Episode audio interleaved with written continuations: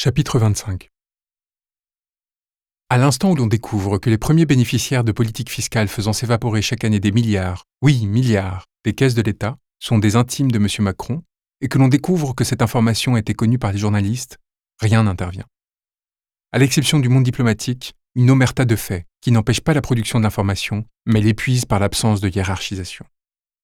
Que valent les valeureuses enquêtes de journalistes continuant à faire leur travail, là où une machine de guerre se met en place, recouvrant, y compris à Mediapart, leur engagement d'éditoriaux, couvertures, chroniques, délavant leurs efforts pour faire éclater la vérité.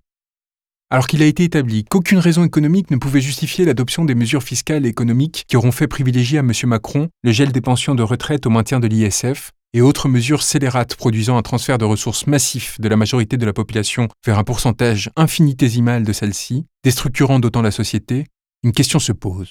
À quoi servent nos médias?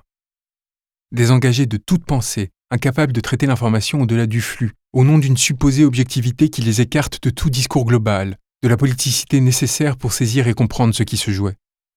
Sans même évoquer une quelconque compromission, il y a eu là, en cette petite brèche de rien du tout, de quoi être violemment embarrassé.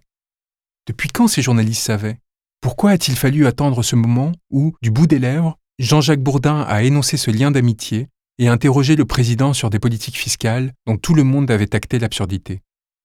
Et pourquoi cela n'a-t-il pas été fait et refait jusqu'à nous donner la nausée? Pourquoi aucun enquêteur ne s'est-il interrogé sur le fait que l'austère M. Macron portait des politiques aussi favorables aux plus privilégiés, alors qu'il augmentait l'imposition de tous les autres en prétendant le faire au nom du bien commun? Plus simplement, comment et quand avait-il rencontré Bernard Arnault et Xavier Niel? Et quel rôle avait-il joué?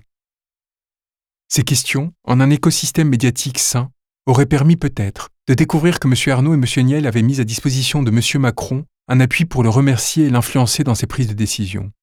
Un appui qui aurait pu prendre le nom de Mimi Marchand.